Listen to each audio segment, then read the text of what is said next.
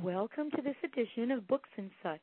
Today's guest is Frank Viola, who, along with George Barna, is the author of the book we're going to be talking about today called Pagan Christianity Exploring the Roots of Our Church Practices. Before we talk about this very challenging book, I want to introduce my guest. Frank Viola is an influential leader in the contemporary house church movement. He's a nationally recognized expert on new trends in the church, holds conferences on the deeper Christian life, and is actively involved in planting New Testament style churches. He's written eight other revolutionary books on radical church restoration and has been involved with organic house churches all over the U.S. for 20 years. Now, I'm talking only with Frank Viola today, but let me say a word about his co author, George Barna. George Barna is the founder and directing leader of the Barna Group, a research and resource firm in Ventura, California. He's written 39 books and has been called the most quoted person in the Christian church today. Chances are you've heard his research quoted in the news as he's considered a foremost authority on trends in the church and culture. And I also want to mention that some of the questions we'll be discussing on this particular podcast came from a unique source. Before this interview and another longer interview for their virtual book tour teleconference, we conducted a worldwide survey in which more than 650 people participated from all over the world. We had people from uh, Guatemala City and even Zimbabwe, I know at least wrote in and maybe listened in. So what happened was everyone went to www.askfrankandgeorge.com, and the question there was, What's your question about which common church practices are more pagan than biblical? You can still go to that page and ask your question. And what will happen is Frank continues to answer questions on his website at www.paganchristianity.net. There, you can also get one or more copies of the book at a discount. And I do encourage you to get more than one copy, because as you'll see from this conversation, this is a book that raises some very challenging questions, whether you attend a church now or perhaps you never did because some things about it turned you off. Frank's going to tell us about some of the things he sees in the church that are not what God intends to be, and how many, if not most, of our church practices come from paganism, not what the Bible says Jesus Christ intends his church to be. I also want to mention that if you go to askfrankandgeorge.com, you can listen to the replay of that virtual book tour interview, and you'll also be able to get some bonuses, such as the sample chapter, a bonus chapter, and a study guide to the book. All right, Frank, let's get into your book. One of the first things I notice about this is that the title has a question mark, which is rather unusual for a title. It's Pagan Christianity. So why the question mark?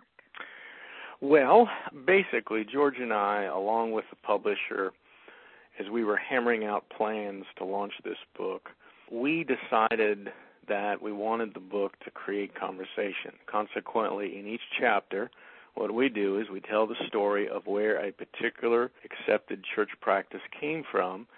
We document it historically, and then we discuss what we feel to be the practical and spiritual ramifications.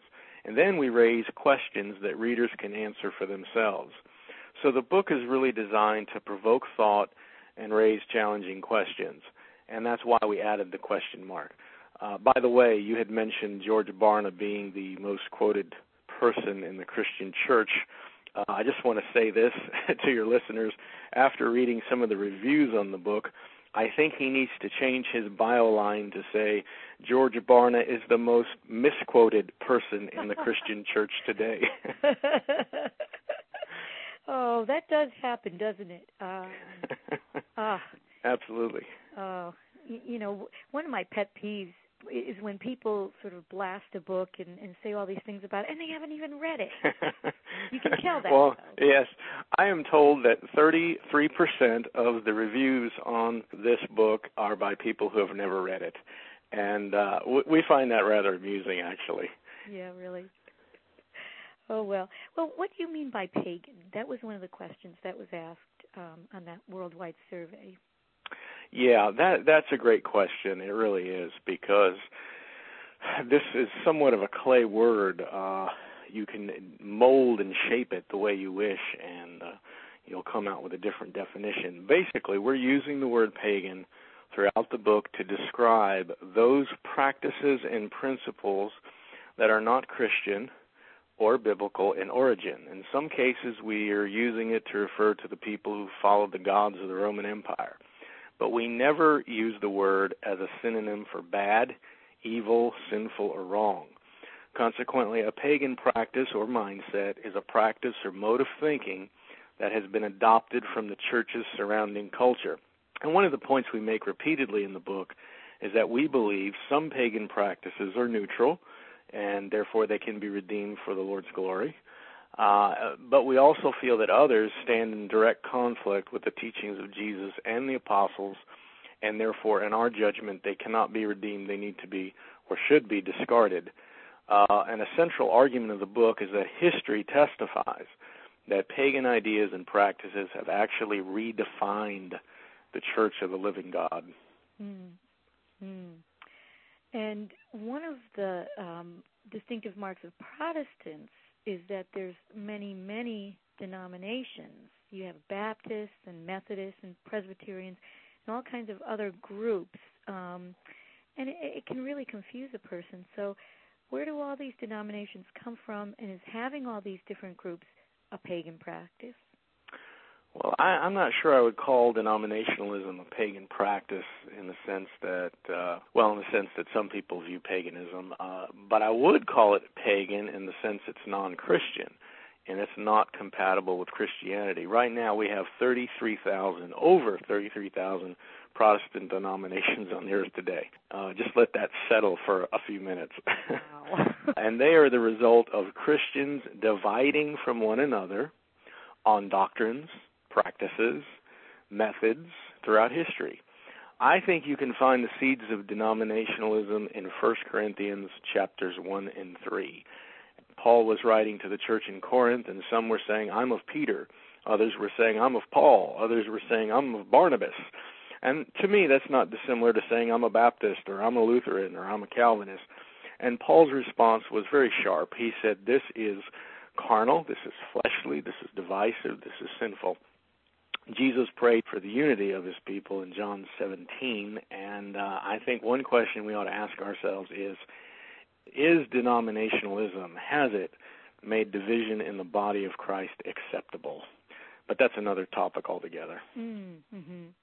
Wow. Well, I'd like to uh, thank two of my sponsors of this podcast um, before we go on to some more questions. Um, and, and these two sponsors have some related goals.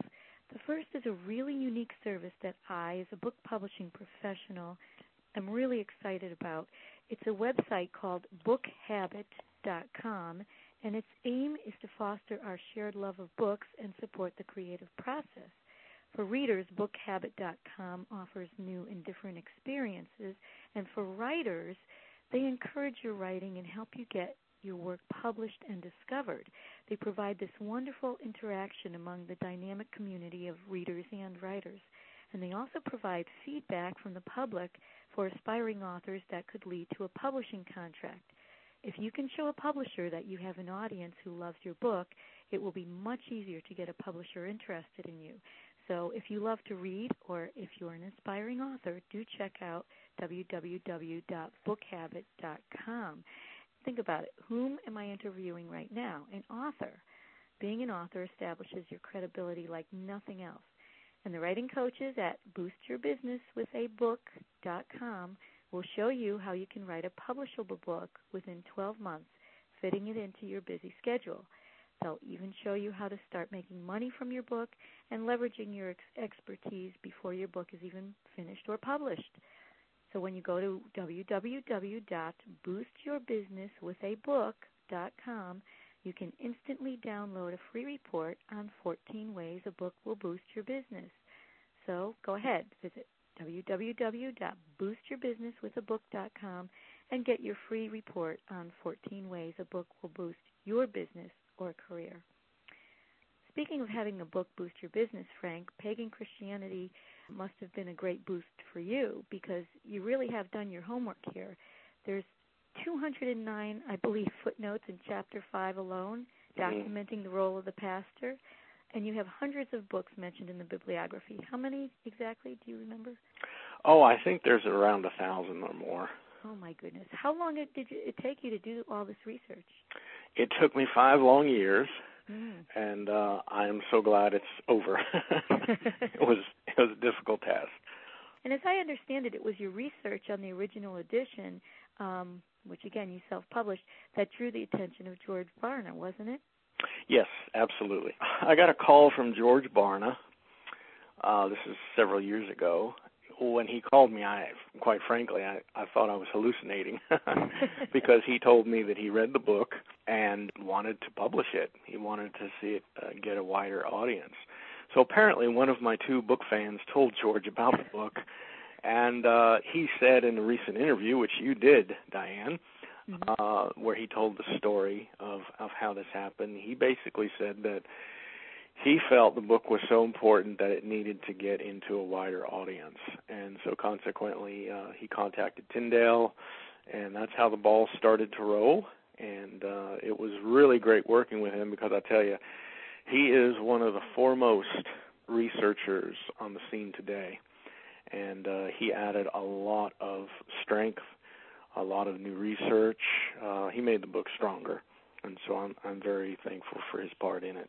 Yeah, it, it, it's wonderful that, and I remember him saying that he was so excited when he read your book because he thought he was going to have to do all that kind of research. He was sort of on the same track with, you know, thinking about the church in similar ways and uh you know thought he was going to have to kind of do all this research and somebody said oh have you read frank viola's book?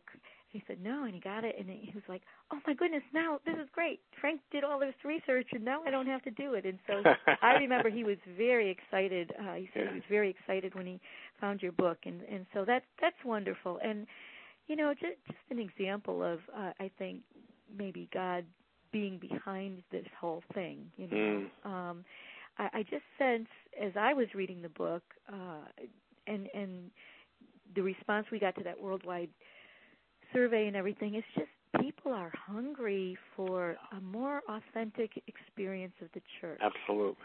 And absolutely. Uh, and I think you know you're you're a part of that. You and George, and now maybe I am too through bringing this to people's attention. Oh, no question about it.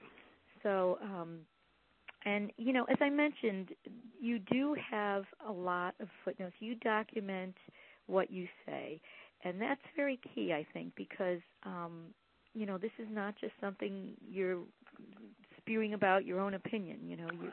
you have looked at the history and you have made us think about things that I think most of us haven't even thought about. You know, I never thought to to question, for instance, the role of the pastor. You have 209 footnotes documenting um, the history of the role of the pastor. Mm. And I think that's very key because just about every Christian church has a dominant pastor or priest or leader of some kind. And so, you know, is that not what the Bible teaches? I really can get hung for this one. I think we can pitch our tent here for the rest of the interview, but I'll, I'll try to keep this short. The short answer to the question is no. The modern pastoral office and the modern office of priest, as we know it, cannot be supported by the New Testament. And I think I just heard a large number of computers turn off just now. uh, if you're still listening and you haven't fainted dead away, stay with me. The longest chapter in the book is dedicated to tracing the origin of the modern pastor office. And let me summarize it in three points. First, we argue that there was a ministry in the New Testament that's depicted by the metaphor of a shepherd. But what a shepherd was in the New Testament is light years away from the modern pastoral office, and we compare the two in great detail in the book. Second, we show that the New Testament knows nothing of and actually teaches against the idea that the church can be divided up into a professional clergy and a volunteer laity. Consequently, the clergy laity division developed during the second and fourth centuries, and it was picked up from the Greco Roman pagans and brought straight into the church, baptized, wrapped in swaddling clothes, and passed off as Christian. And we document the entire story step by step in the book. And we also quote from many evangelical scholars on this point to buttress our arguments. Uh, some of them are James D.G. Dunn, Howard Snyder, John Howard Yoder, Jon Zens, Karl Barth. I'll quote uh, two of them right now. Karl Barth, the term laity is one of the worst in the vocabulary of religion and ought to be banished from the Christian conversation.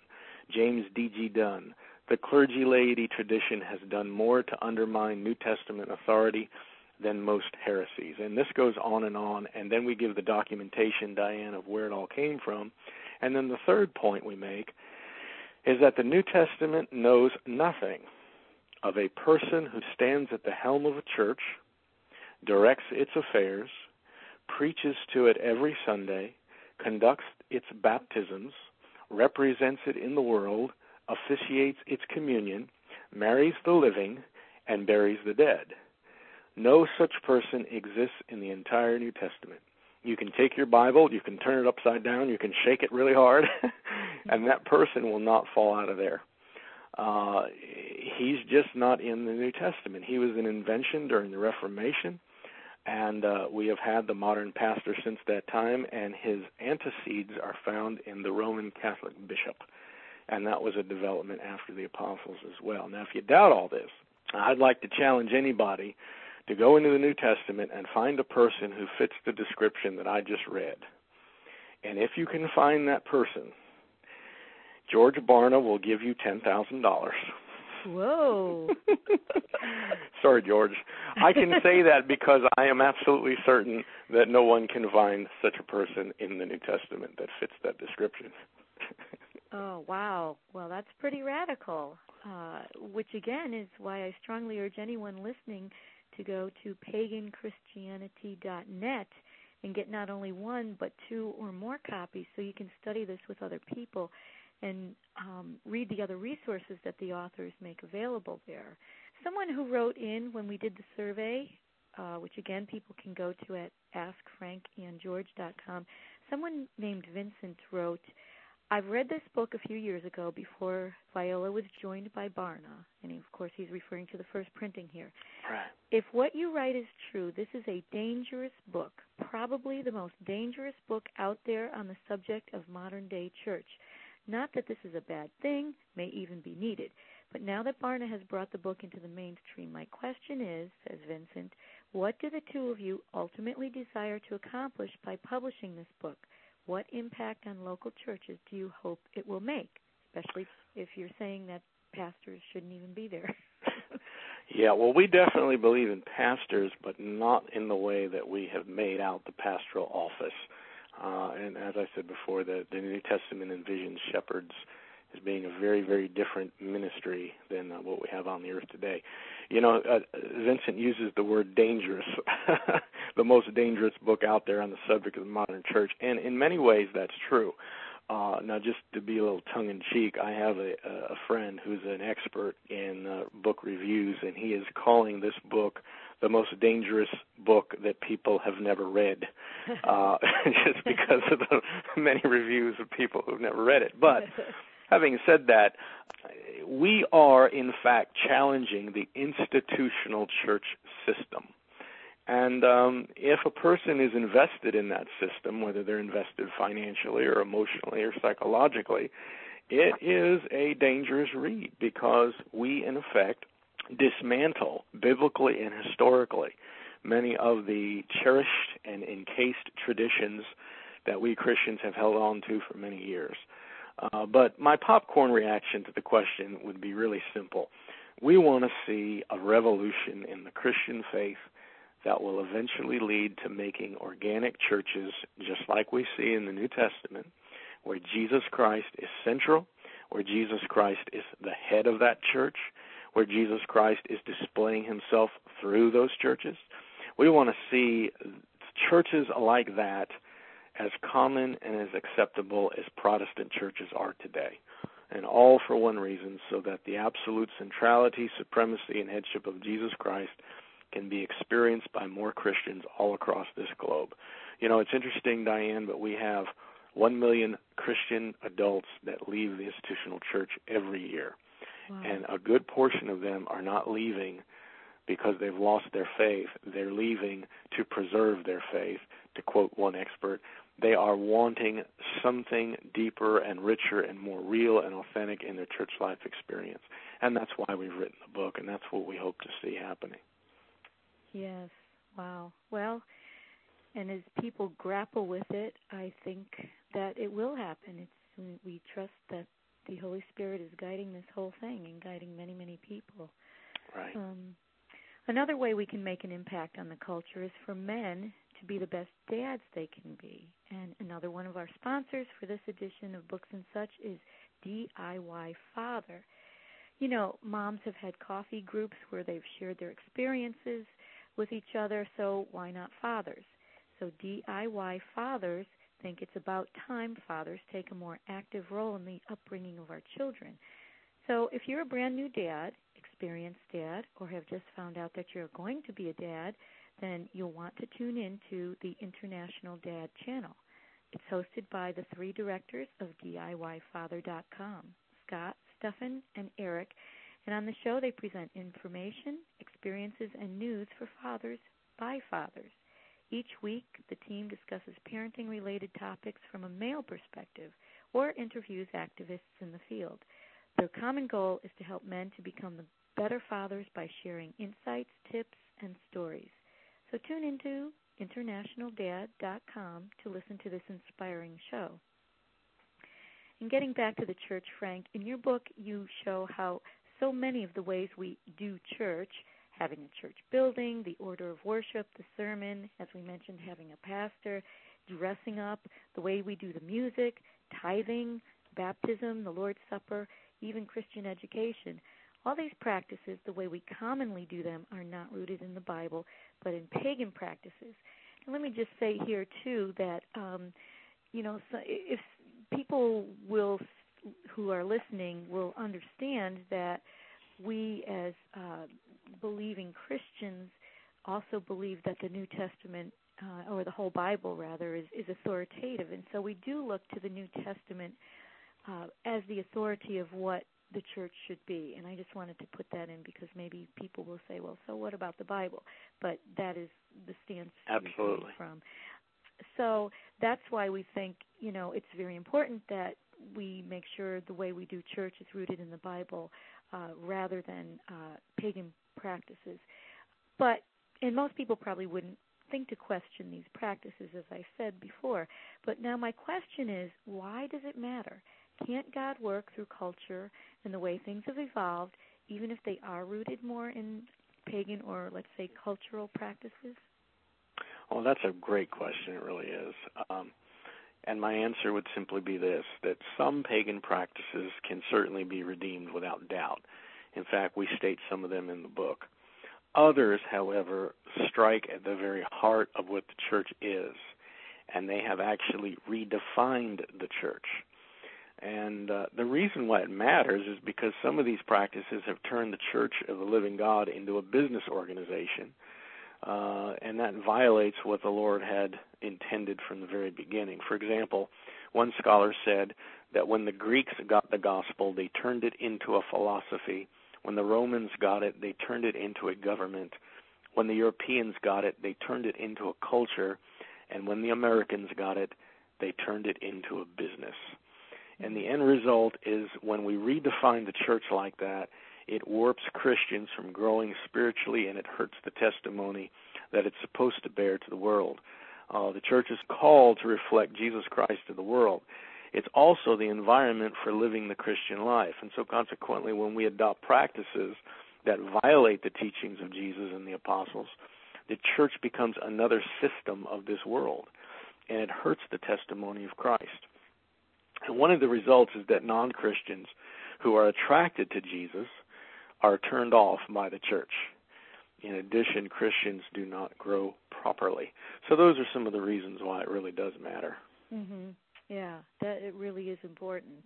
Well, before we wrap up, I want to make sure that everyone knows how to find out more information on pagan Christianity, exploring the roots of our church practices, and the resources you make available. Again, if you have a question of your own and you want to hear the replay of the virtual book tour in which both Frank and George answered other questions than we answered today, you can go to askfrankandgeorge.com. And if you want to get the book, and again, I recommend you get more than one if you attend a church so you can discuss it with other people. Go to paganchristianity.net and you'll get a discount there on the books, especially if you order more than one. And you'll also get a study guide and sample chapters and even a bonus chapter. The authors have written a special chapter to help people understand more about what the church, as the Bible depicts it, could be and they've written a very controversial book, needless to say, and they mean for it to spark a dialogue within the church, as we've discussed in this program. So I hope that those listening will be part of that dialogue by asking their questions and reading the book and discussing it with others. Frank, do you have any final words before we wrap up this conversation? Sure. Uh, this would be to all the baseball fans listening. I have never pitched for the major leagues, though I would have loved to. But I did pitch when I was in high school.